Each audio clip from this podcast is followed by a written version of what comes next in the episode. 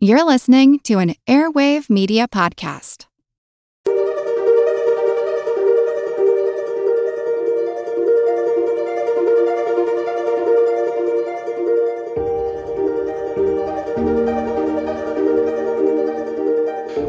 Welcome to the All Creatures Podcast. This is Chris, and today I'm joined with Bryce Andrews, an author of an amazing book that honestly I cannot put down, and we're going to talk about it today. But welcome, Bryce.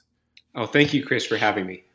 Oh, it, it's I'm so excited. Uh, you know, it's doing this work, this podcast. You know, talking to people throughout the world.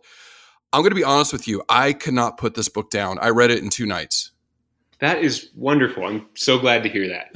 it's I literally I was up the first night because I knew we were we were planning this interview and thank you for the free copy to your publicist.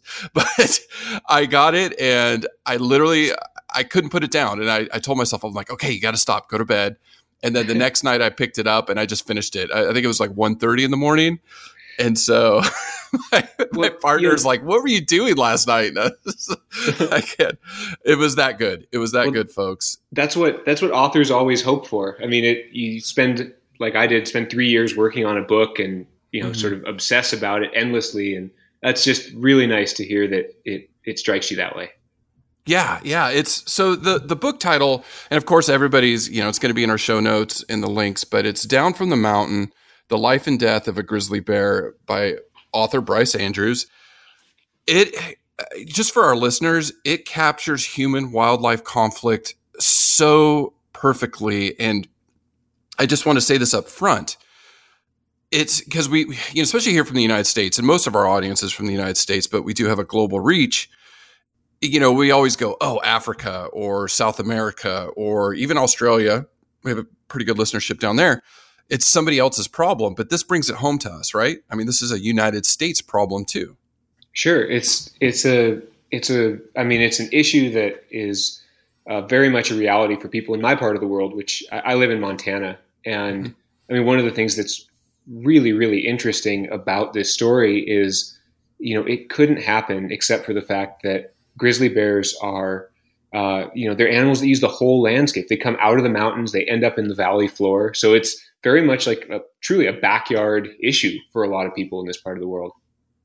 Oh, absolutely, absolutely, and you cover it's uh, people. You have to buy this book. Go out and buy this. I'm not just saying that because he's on our podcast. I'm telling you, if you care about animals and conservation, and you really want to understand human wildlife conflict, this book captures it perfectly. Thus, I, I couldn't put it down. It, it was that good. so, so we'll talk more about the book throughout. I, I, I always like to start out the you know, these interviews, if you can just kind of give us a, a, background, you know, where you grew up, and uh, and obviously you just said you're you're living in Montana right now. Yeah, I could I can tell you that. Um, so uh, I guess I'll kind of in a, a, little bit of a backwards way start with where I am. So I'm I'm talking to you from uh, my farm, which is in the Jocko Valley, uh, right up next to the edge of the Rattlesnake Wilderness and very near the uh, Mission Mountain Range, which is the place where the book takes place. But I wasn't I was not born and raised near this landscape. I was raised uh, in the, the heart of Seattle um, by uh, two very loving parents who um, were really involved in the art world. My dad ran the University of Washington's Art Museum, and my mom uh, is a professional photographer. And so I guess I tell you that by way of saying that I started my story far away from this arid, rugged, mountainous landscape where I've made my home and my living for um, really my my whole adult life. Um, so I had to find my way into the Rocky Mountain West, and for me, that started with, uh, as it does for many people, started with visits. Um, we'd come out here in the summer. My, my dad loved to fish, and he'd bring me out here. And at a certain part or a certain point, we started um, visiting uh, my my atheist godparents, as they like to be called, uh, Pat and Susie Zentz. And Pat's a third generation rancher um, here in Montana, also uh, a very gifted sculptor. And so I started learning about the work of agriculture and the way that ranching in, in the Rocky Mountains um, can be a way of a lens through which you can look at land. And that really fascinated me. So I moved out here after I was done with college uh, took a job on a ranch um, right along the edge of uh, Yellowstone National Park in the Madison Valley.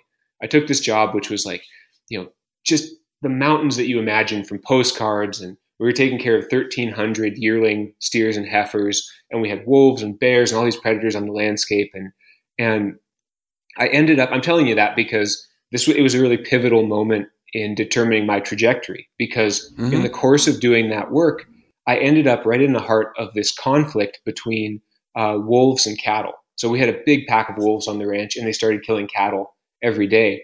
And I was, as a, a ranch hand, plunged into that dynamic and forced to do things that I found really difficult and, um, you know, difficult to process. Even um, was forced to do a lot of hard things and and see some really interesting things. And that uh, that was the subject of my first book, Bad Luck Way, and that really pointed me down this road that I've followed ever since, which is working at the uh, you know, the convergence of agriculture and wilderness. So I've worked as a ranch uh, hand, a ranch manager. I started my own uh, cattle operation with a friend. Um, worked as a ranch consultant, and and then um, the last four years or so, I've been working. Um, I've been working as a conservationist for a group called mm-hmm. People and Carnivores, which specializes in reducing conflict uh, between people and big predators like bears and wolves.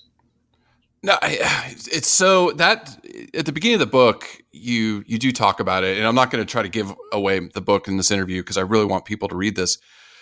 It hit home for me. I mean, you know, my own story years ago. This is going back nine, eight, nine years. I'm a professor, University of Florida, teaching you know horses and livestock classes, and then I'm seeing what's going on globally.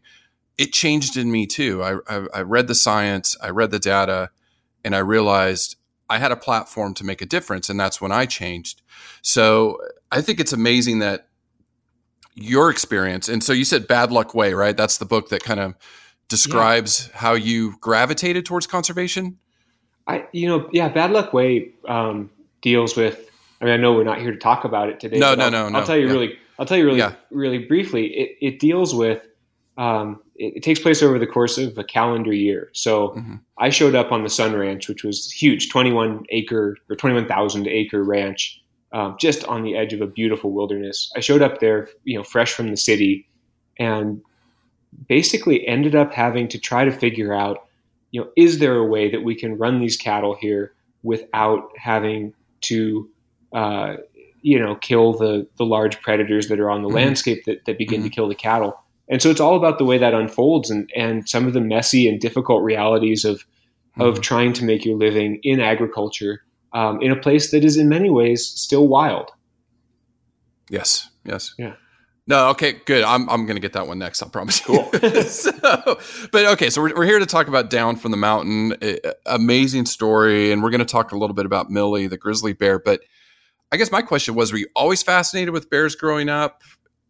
No, actually, that's that's a really interesting thing. I so you know bears were so far from being part of my existence as a kid mm-hmm. Um, mm-hmm. in urban Seattle. You know, I think I gravitated. Um, you know, I I definitely worked my way toward everything wild that I could lay my hands on.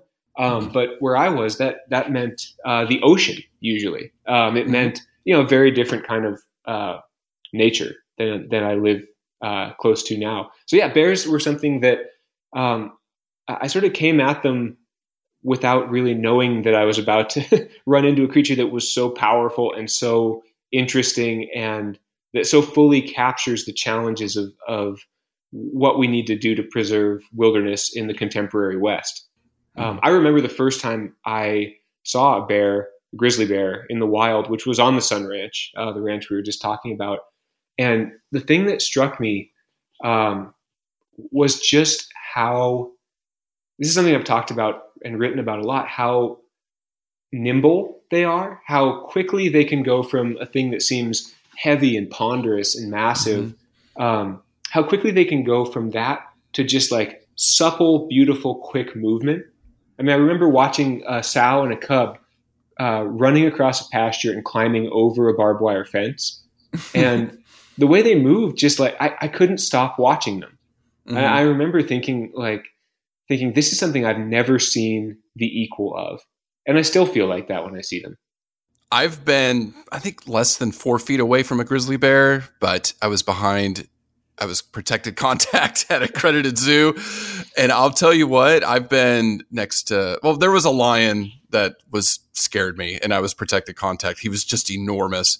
But I'll yeah. tell you what, the, the grizzly bear just staring at me, drooling, and then you look at those claws.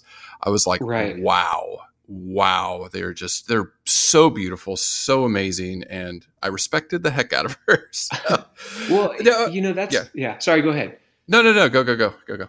Um, well, no, I just, I mean, the thing about seeing a bear close up, um, particularly in the wild, but I think this holds true, you know, when the bear is in confinement to some extent. Mm-hmm. Um, there's such a mix of things. Like I was just talking about how when they move, it's this mix of power and grace. But when you look at them, there's a mix of something that's deeply threatening. I mean, that's what you know what mm-hmm. you're talking about when you see, you know, when you for me, it's like the size of the mouth when you when a grizzly bear opens its mouth yes. and you see just how much pink muscle is in there. Yes, just yes. like there's like three inches of muscle on the outside of their jaws. And there's something yeah, know, about that that's just terrifying. And yet the eyes, when you look at a bear that's not raging, that's not charging, there's just something about their eyes that's um, tranquil, that's calm.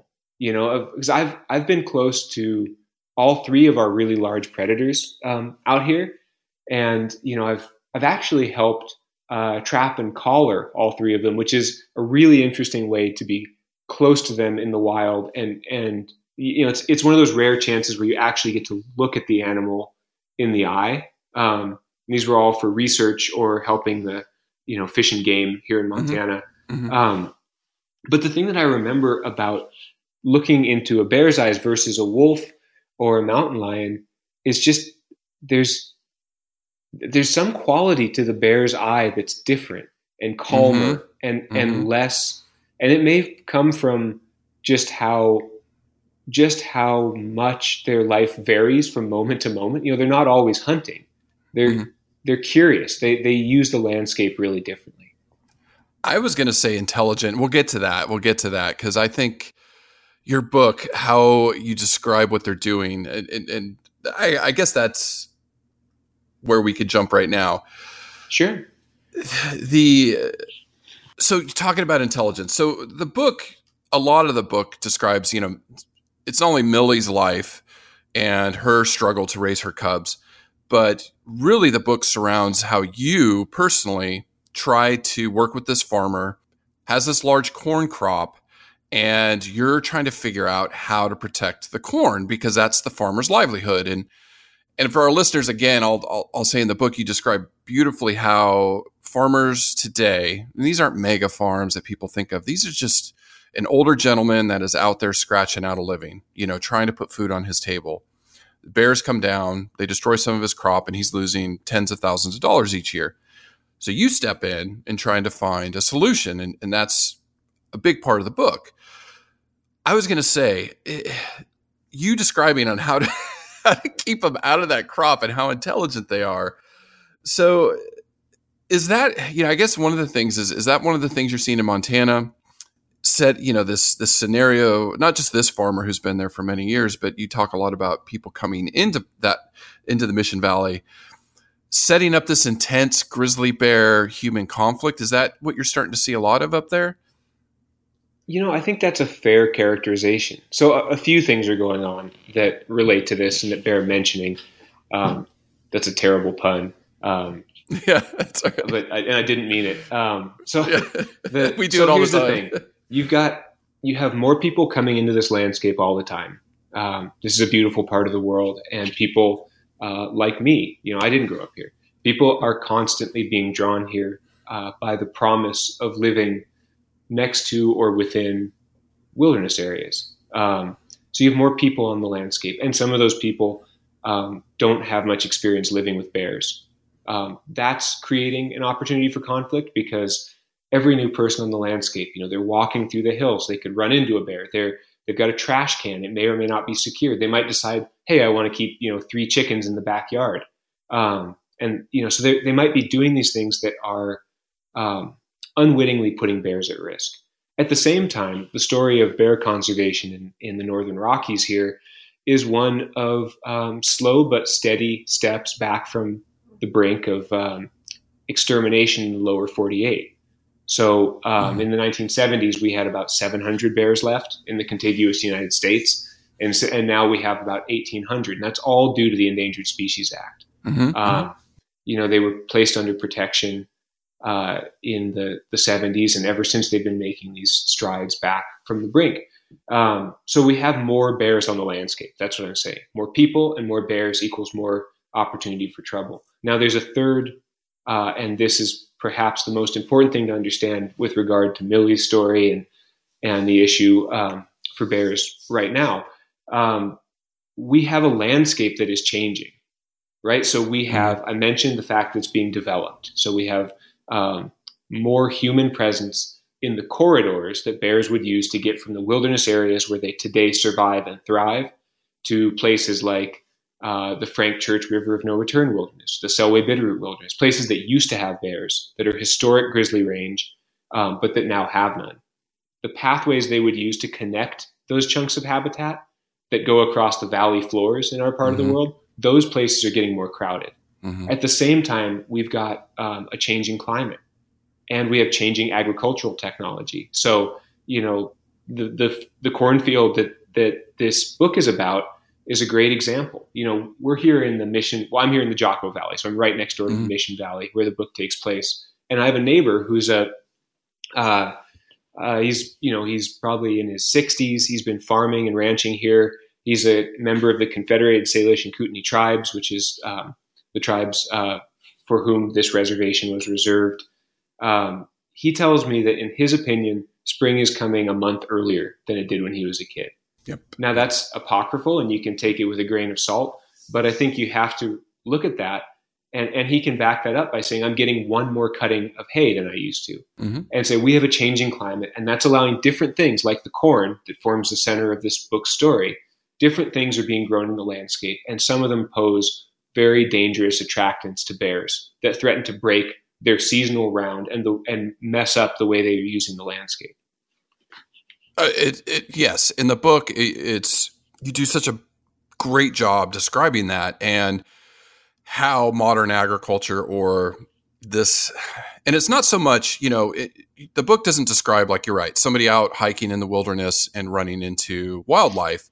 This yeah. is humans developing and really ruining natural habitat for many, many species. So you describe in incredible detail how that influences the behavior of these animals and in the end their physiology too which you tie it all great together so that's why people need to get this book and read it because it is a major major piece on what's on what's going on around the earth it's not you know it's just montana you know, this is going on in Indonesia, this is going on in Vietnam, you know, parts of Africa. And and I think also I just want to touch upon real quick too. You said climate change. You know, the scientific data absolutely 100% supports what your neighbor is observing. You know, we mm-hmm. are getting earlier springs, which is influencing you know migration patterns of, of the monarch butterfly or some other species like that. Birds' migratory patterns are changing all of that is having a, a, a down trickle effect and up trickle effect on on all the ecology. So yeah, that's a great observation. Um, before we jump kind of more into the the meat and potatoes of the book, you said you you're you're still working for people and carnivores. Can you just kind of talk about their mission and what you're doing with them? Yeah, definitely. Um, people and carnivores is a really cool group, and a tiny group. Like you're you're talking to half of our field staff on the phone right now. It's that small. um, so it's it's a group. I'm saying that because it's a group that it needs support. And okay. um, so what we do is um, we have a really really specific focus, which is on reducing uh, conflict between human beings and large predators like uh, wolves, mountain lions, and, and grizzly bears. Um, and we work primarily, we work here in the Northern Rockies exclusively, actually, not primarily. Um, so, what does that mean? Um, it can mean a lot of things. So, we've put up uh, several hundred backcountry food storage structures, you know, in, in national forests, uh, in tribal uh, wilderness areas. And those are, you know, pole, pole structures with two live trees and a cut tree hung across it like the cross piece of an H mm-hmm. that you can hang your food from, or hunters can hang their meat from in the backcountry. and those have been shown to be really effective in reducing both uh, negative interactions that result in human uh, like uh, human maimings and mm-hmm. and also you know having that kind of food storage uh, reduces attractants for bears so it reduces the likelihood that they'll be drawn in by a human food source and then have to be put down by a biologist or mm-hmm. a warden mm-hmm. so we do that we do um, we secure uh, we do sanitation projects so we work on um, getting people grizzly resi- or bear resistant uh, trash bins um, we work on carcass composting facilities to get livestock carcasses off the landscape and into a composting facility with an electric fence around it. Um, and then we work on projects like the one at Shocks Field, uh, which is really the thing that I enjoy most because that's an example of uh, the kind of work we do that aims at taking a hard look at the tools that are available to us in terms of coexisting with these animals. Because bears and wolves are difficult to coexist with. And I want to yes. make sure that's clear. I mean, the farmers and ranchers, they're, they are not making up the fact that this is difficult. Yeah. It's yeah. like, it's really hard. It's super hard. I know that because I, you know, I spent more time as a working rancher than anything else. So we have this toolkit, right, for coexisting with these animals. And that might be electric fence or electrified flagging to deter wolves or any of that. But we like to try to find places where we can improve on those tools by working with a specific farmer or rancher who has a, a very definite problem with the animal. So mm-hmm. that's the kind of work that we do. And uh, you can, there, there are a bunch of short films that are pretty cool about the work on peopleandcarnivores.org. Um, and yeah, just a small nonprofit group, and we do a lot of good work. So please check out the website if, if people can. Yeah, we'll definitely push it. And like uh, this interview is being coupled with grizzly bears. So we're going to be covering grizzly bears all week. And I'm going to tell my partner Angie that People and Carnivores is our organization of the week, so we will get the awesome. word out for you. yeah, we will. Oh man, the, yeah. they'll um, the folks at the home office, uh, all two of them, will be so happy. That's so great.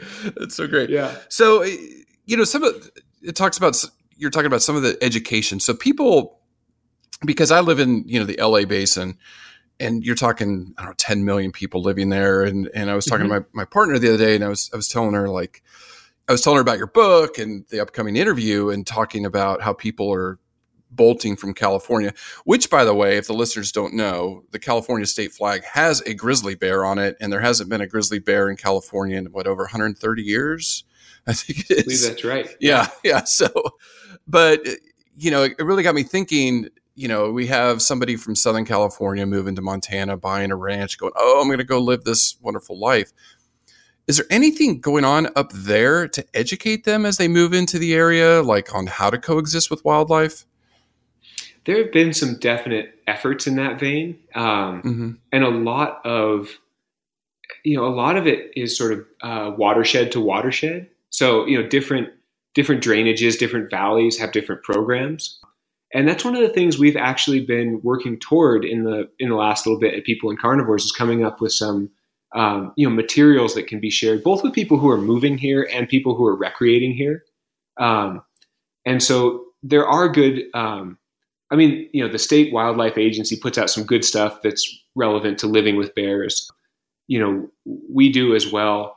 And yeah, I think I think that resource is there, but it's really hard to reach people particularly right. when people come up and like stay in an Airbnb for a couple weeks. Mm-hmm. I mean, that's that's the really tough one because like all of a sudden you might be stepping into you know as a guest you wouldn't know that there's a history of you know grizzly bears hitting the trash cans you know down at the corner of the you know the the driveway to your rural uh, vacation retreat and people should know that so we have to figure out better ways to reach those people that's a challenge yeah, yeah, I agree. I agree. It is. It is, especially the masses that this isn't on their radar, and you know they're just like, oh, okay, you know, it's beautiful out here, and there might be a bear, and you're like, no, they're everywhere.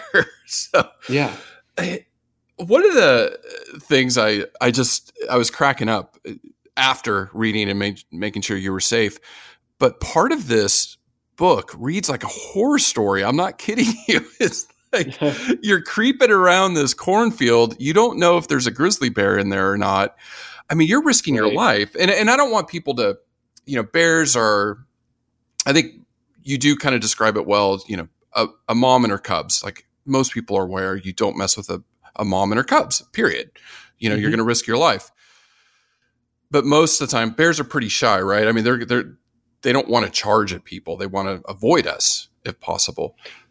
Well, I think I think that the clearest way I could speak to that is Yeah. to say that bears are individuals. I mean, bears are as much individuals as people that you see walking down the True. street in LA, True. right? And and you know, I think this is something that we do in the human world. We we read a lot of cues, right? When Mhm. you if you're walking, let's say you're walking down a dark block and somebody's walking the other way toward you, I, I think that you know you begin you begin to look at them and assess you know what is their body language Yes. saying Yes. like, do, do i feel threatened do i you know it's the same way with bears i mean that's the thing about bears that i find so incredibly interesting is that they're dangerous enough to us that they force us to look closely at a part of the world that we've kind of quit looking closely at which is the natural the entire natural world often you know so like a bit you know I've noticed this when people uh, encounter bears, or they, even if they hear about a bear, if you live out here, they always want to know which one it is, hmm right? It's like, is it the sow with cubs? Is it the boar? You know, and and that's because they're because they're so individual, and because we're all like, whether we would um, explicitly admit it or not, we all realize that every time we encounter a, a grizzly, particularly a grizzly, because they are much more aggressive than than black bears anytime we encounter a grizzly in the woods, um, you know, when we surprise each other on a trail, that bear is going to make a choice. hmm It's going to decide whether it's going to charge you or it's going to decide to let to let to let it slide. You know, and so it's not just sows and cubs that that attack people. I mean, uh, subadult bears attack people, full-grown boars attack people. Um, I mean, they're all capable of killing somebody. Yes. Yes. Um, and I think the thing that is so uh, interesting and moving is the fact that it happens as infrequently as it does. it does. Right. So the Right. so I, I just want to make the two points that you know on the one hand, bears are profoundly individual creatures. They have preferences. They have whims, and they act on them in ways that are significant to us, like immediately terrifyingly significant sometimes. Mhm. But I also want to say, usually, the thing that they prefer is to exercise restraint. Right. You know, I mean, I can't tell you how many times bears have let me go, and and walking around that cornfield's a great example. I mean, I was. I, I was doing things that were sometimes risky and you know occasionally that were bad judgment and those bears they showed restraint they show certainly show more restraint than we do in terms of how we treat the landscape very true. Very true. Very true. Yeah. And, and my cousin was up in uh, Kodiak Island and had a big brown bear that uh, Hmm. ran after him. Kind of, he turned around and I think he was like five feet from it, and the bear looked at him and it just walked off. And he Wow. he told that story, and I was like, "Oh my gosh, Eric! I thought Eric thought he was dead. Like he just." But that's you're right. Their personality, and, and you know if they're hungry and things like that. So, but I was like I said, reading that part of the book, and and I was like, "Oh my gosh, Bryce! Like, don't!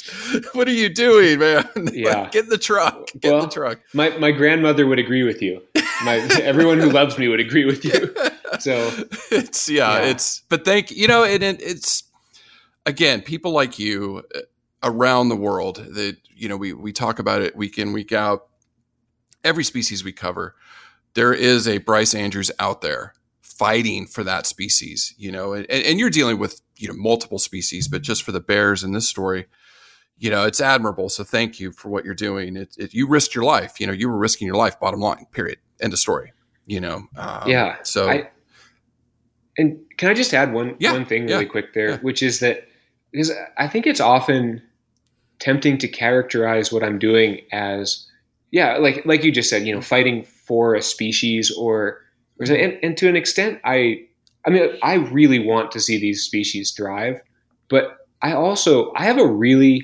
um i have a very genuine respect for the people who are making their living Mhm. on these landscapes Mhm, too mhm. and so I want to be really careful to say that you know I don't want to be characterized as as a person who is treating this as an either or situation um, because there's so much. So like I you know I care about bears and I care about wolves. I, I care deeply about them, but I also care about you know farmers like Greg and, and other people who are trying hard to make their living off the land because I see I, I worry that we will lose the open land that is essential for both agriculture and for wild creatures and their habitat. That's my real worry. So like I I know that's a little bit more than you asked for there. No, no, no. I just no, wanted no. to It's- yeah. It's really important to me. That is, but oh, okay. So that is an incredible point, and and this will be off tangent a little bit. No, that you bring up such an incredible point though, because it's not just hey, we need to box off this land and leave the animals alone. That is not realistic. So when you know we're taking a global view at what's going on out there, and you know we just covered tigers and talking to a World Wildlife Fund scientist down there he's working in Indonesia, he's going to Nepal, he's working, you know, throughout that part of the world. There are many I want to put this? There are many examples of government agencies or nonprofits that are teaching the locals on how to coexist with wildlife and the benefits of both coexisting because you're right. You, there is not just, hey, it's either grizzlies or not, or it's either people or, or no grizzlies or the other species you're, you're working with. We're, we're seeking solutions for both, right? And that's a beautiful point that you just made. It, it, it needs that needs to be the discussion. The discussion isn't Right. the you know the far left of the issue or the far right of the issue. It's what's the middle ground? How do we seek solutions? Is what your book really does. You're seeking solutions, right? Yeah, I hope so. Yeah, no, it was it was good. It was good.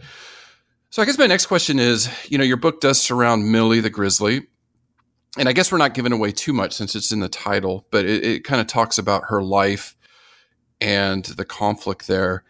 You know, why did you highlight her specifically? You know, in the book. I chose to talk about Millie and her life and her death because she's a perfect microcosm for a lot of what's going on in the West right now.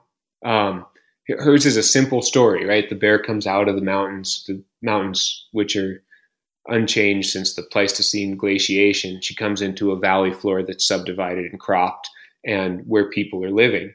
Um, she her story, simple as it is, opens on to some huge issues. It's a lens through which we can look at the changing climate in the West. It's a lens through which we can look at the relationship between domesticity and wild wildness that remains here and how that's shifting and changing as we go from, you know, a time, say a hundred years ago when you had little islands of human influence out here to a time when we have a sea, an ocean of human influence, and little islands of wilderness. Mm-hmm. So you know her her story for me lets lets us see what that inversion um, actually looks like for an animal. Um, and here's the other reason I, I focused on her. Um, I focused on her because she has an interesting story, and because her story gripped me. You know, I I encountered uh, you know I was brought close to her by the the field and the corn and you know images that were on my my trail cameras that I had set up around the field, and I became emotionally and personally involved in her story, and Mm-hmm. that that did something important for me because I I think something really changes when you allow yourself to develop that kind of emotional or personal attachment to an individual wild animal and to concern yourself to that extent with their story because you begin or at least I began to look very closely at her story which made me think to myself you know well first okay so I learned about her story that she'd worn a, a GPS collar Yeah. for about a year Mhm. At, at a certain point in her life which meant I could see that data and I could see the way that she used the landscape, the way she came close to people and didn't get in trouble, the way she would go back and forth across this enormous, like, sheer, stony mountain range as if it wasn't even there. So I ended up, you know, looking at her story through that lens and looking at the sad end of her story, which is that she she you know basically got she got killed because of people, got killed by people. Yeah. Um, and I thought the way she was living is heroic. The way she died was tragic. This is a story that's exceptional, and people need to hear it. Um, but what the further realization that came to me was, as I looked more closely at her story, it started me down a path toward looking at the stories of other animals.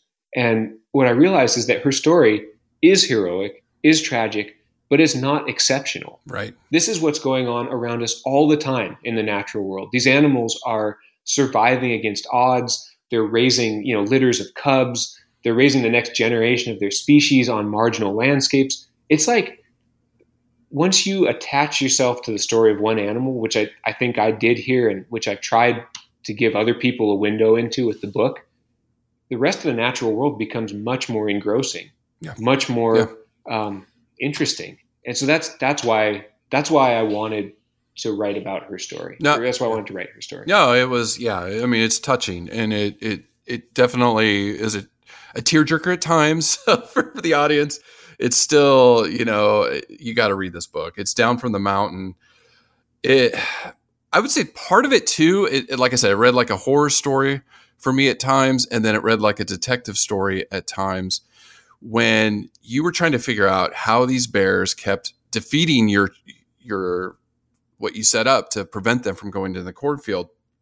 Mm-hmm. So my question is, like I said earlier, just how intelligent are these bears? Because really, you describe an animal that's using problem solving, deductive reasoning, other higher level skills. And and I could see that in or read that in your book. Yeah, I I don't know I don't know how to articulate. I mean that may be a question for somebody with a, a PhD, which I have not got. Okay. Um, but I can tell you this: they're they strike me as incredibly intelligent. They are certainly very persistent mm-hmm. and creative in the ways that they seek to um, you know go around over and through things. I remember your your question reminds me of something that I saw uh, in northern Spain. So I was in nor- northern Spain. People don't know this, but Spain um, has brown bears that are same species as our grizzlies. Um, they have a subspecies of wolf as well. And there are actually more wolves uh, in the Iberian Peninsula than there are uh, in Idaho, Montana, and Wyoming, which kind of blew my mind. Wow. Um, but I was there uh, and and I was visiting a farmer up there talking about bear and livestock interactions, and this guy also kept honey, and he went and showed me this field where he had honeybee hives ringed with three layers of electric fence. I mean, it looked like a medieval mm-hmm. fortification, you know. And and then yeah, he showed yeah. me these videos of the one that really blew my mind was a bear coming from uphill of this fence and basically like very carefully putting its paw between the electrified wires on the first post and shoving the first fence into the second one, thereby shorting it out. And and basically like just flattening it really, really carefully, only touching, you know, the parts that were non-electrified and and then gaining access to those honey honey hives.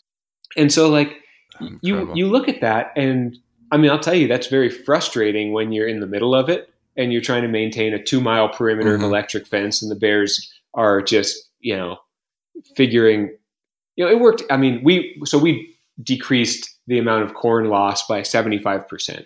So that's a, it's a good step, you know, but um, the Bears are, they're pretty darn crafty. They, they'll find their way if they can.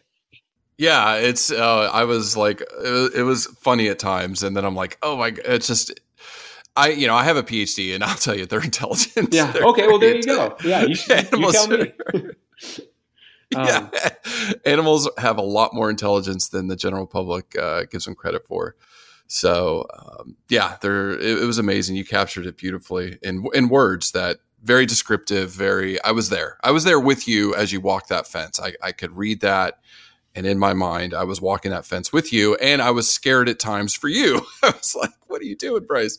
But uh, yeah, I'll have to I'll have to go meet with your grandma and say, "Okay, how do we how do we protect him?" Um, well, she's not far from you. She's in San Diego, so she may turn okay. up at your door and say, "I he just doesn't get it, but you do." I know. Let's go talk to him. Uh, intervention. Hey, so this is this is different, and and I just bring it up because it really made me think, and and I thought it was a, a very impactful point you make in Down from the Mountain. And you were talking about glyphosates in modern ag. And I really started thinking about it because you're you come at it from not only has it affect human nutrition, right? Mm-hmm. But wildlife. And I was like, you're right. I mean, not just bears, but you're talking birds. Mm-hmm. Um, you know squirrels, other other mammals or, or animals that are eating some of these chemicals. So uh, you know what is going on with that? Like uh, like why did you bring that up? Because I thought it was a very impactful. I brought that up because you know as somebody who spent his most of his career in agriculture, I am keenly aware of how uh, sort of freely and blithely we often use herbicides, and and also how poorly understood all things like that are until enough time has passed for us to truly see the constellation of things that results from exposure to a chemical. I mean, I, I bring that up because so that so just in case you know folks listening need to be read in a little bit, you know, the the corn that's grown in that field is what's called Roundup ready. You know, so it's it's um, it's basically it's bred with a uh, a resistance to a to a certain herbicide, and what that means is that you can grow that crop and then you can spray the herbicide on it, and everything that's not the crop will die off. And that's really helpful to the corn farmer because it allows for you know higher yields on the field and um, you know more uh, yeah I guess you know more bushels per acre. Um, but it's also uh, I mean you're spraying a whole lot of chemical out there, and I don't think I mean this is not something that people have really looked at very much is the effects of of that particular herbicide on a species like grizzlies because you know we don't think of grizzlies as being in crop fields. Mm-mm. So I wanted I wanted to touch on that because you know, for me as somebody who's dealt with, I've raised a lot of, of calves and, you know, have raised hay and have had to make, make decisions about, you know, where and when to use chemicals on the farms and ranches where I've worked. You know, it's a really complicated thing and it's something that we should think seriously about and give real consideration to before we, we just go, you know, spraying the stuff around. Right, right. No, I, I, I, did. You know, I didn't even think about it. I, I never kind of linked the two until I read that, and so thank you because that now is something on my radar as far as modern ag techniques to increase yield. You know, we have to feed more people, but you never really think about how that affects wildlife. So uh, again, another great point. Just a few more questions because I know yeah, you got a whirlwind tour promoting the book, but there was something towards the end of the book that really stuck with me, and it was uh, from a woman. So, so Millie, you know, Millie's cubs. You describe their journey, uh, but she's at you're at the zoo and and you're outside the grizzly bear exhibit, and she she says, and, and you wrote this: the next generation has got to love animals. So that hit home with me, and I, I'm just kind of curious why you included that that quote, and I guess what it mean, meant to you. Yeah, well, that's a really complicated quote for me because. Mm-hmm I think so. Since you read the book, you know that it was hard for me to see those Millie's cubs in the zoo. You know that that was a right, right, that, right. That felt to me. You know, I questioned at times whether I thought they would be better off alive or dead, um, alive in that situation or dead. But I I did satisfy myself on that point because of things like what what that lady said.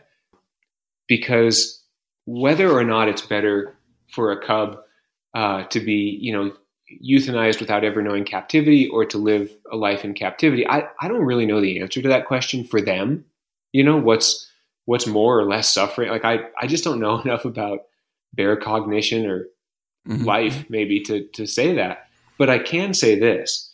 Um, having those cubs in that zoo, and I should say they're very well taken care of, and the people that care for them there, they love them um, and that's important. Having those cubs in the zoo there, um, my hope is that it's better for us as a species because we because people who don't have access to this wilderness can form a direct relationship with uh, an animal that's from here. And my hope is that through those cubs, they will come to respect and act in in act on the behalf of the species in the wild. Does that make sense? Yeah. It so, does. So, it does.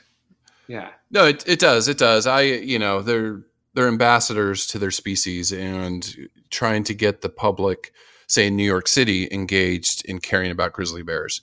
You know, they're so removed from the wilderness and, and that environment. So I, I think from my opinion, you know, it's they're they're important, and and I was happy to see that rather than them being euthanized. Yeah, I But I'd like yeah, to that, say that quote just hit me. It just hit me. Yeah. Yeah. And and I just want to say one more thing about it, which is that Mhm. she's right. You know, that the next Yeah. generation, the next generation has a lot on its plate. You know that like we, the next generation, the you know people who are kids right now, they have to love animals. They have to love them directly if they can. If you know if they can actually exist in in places like the one where I live, or they have to love them at a remove um, because you know what's beautiful about life to my way of thinking is the complexity and the diversity and the continual change of the natural world. I mean that's that's my that is what I care about. And I want I want people, particularly young people who are going to, you know, run run the world after I've aged out of it, um, which I hope will be a while. Yeah, yeah, me, me Yeah. too, me too. yeah. Um, I, want people to go on caring about animals um, because I think without that we can't really, you know, meet some of the challenges that that are going to face us here in the next few decades. Because we're at this really crucial moment, particularly in my part of the world, but I'm guessing this is true elsewhere too. It is Like it we're is. at this moment where where we're at this tipping point, you know, where I mean, there's the whole cli- there's the whole issue of the climate, and that's something that's another conversation. But I want to talk about something really, really simple, which is we're at a tipping point in terms of our use of land. Either we're going to go on um, essentially continuing to settle the American West, we're going to go on fragmenting habitat, we're going to go on losing our open space until there's really nothing left of it except for these islands of mountains that we cannot build on because they're protected or, or just too rugged, or we're going to do something unprecedented. Um, and this is why the next generation has to love animals, has to love wild places and open space. Because I, th- I think what we should do is that we should break with tradition here and we should be the first generation to leave this landscape less settled and therefore more intact than we found it. Uh, That's what I hope will happen. Yeah, that's a that's an amazing point, and you're right. We're at, we're at the tipping point. You know, the time for actions now, not in ten years or twenty years. It's too late. So mm-hmm. you know, it is. It is a global. Pers- you know, globally, we're at that point. I, I, I want to tell you too, real quick. My my next favorite quote from the book is the beginning of your acknowledgments, and this is how you know I read the book. yeah, and the acknowledgments. Thank you. you, you wrote, "I am grateful to the bears of Millie's Woods for not eating me." So that I was like laughing really out loud, like literally. I was like, "Oh my god, that was great! That was so great." Well, it's All the right, truth. It is. I know. I'm grateful too. So a couple more questions, and, and then I'll let you go. I always ask this in my my guests, and it, I think it's just so important. It's very thoughtful. But from your perspective as an author, as somebody out there, you know, working with people and working to to you know make this coexist happen in Montana. Do we, as a species, as human beings, do we have a moral obligation to preserve not only grizzly bears, but all the creatures that we share the planet with. Yeah, of course we do. I mean, I, I think, I mean, for me, that it's like, I mean, I, I, I'm glad you're asking the question because people need to hear it asked. Mhm. Um, but we have, we have a whole host of moral obligations to do that. I mean, you could, it's like, you know, take a card, any card. You can say we have a moral obligation because an animal like a grizzly or, or anything in, in the ecosystem is a part of a functioning whole, a necessary part.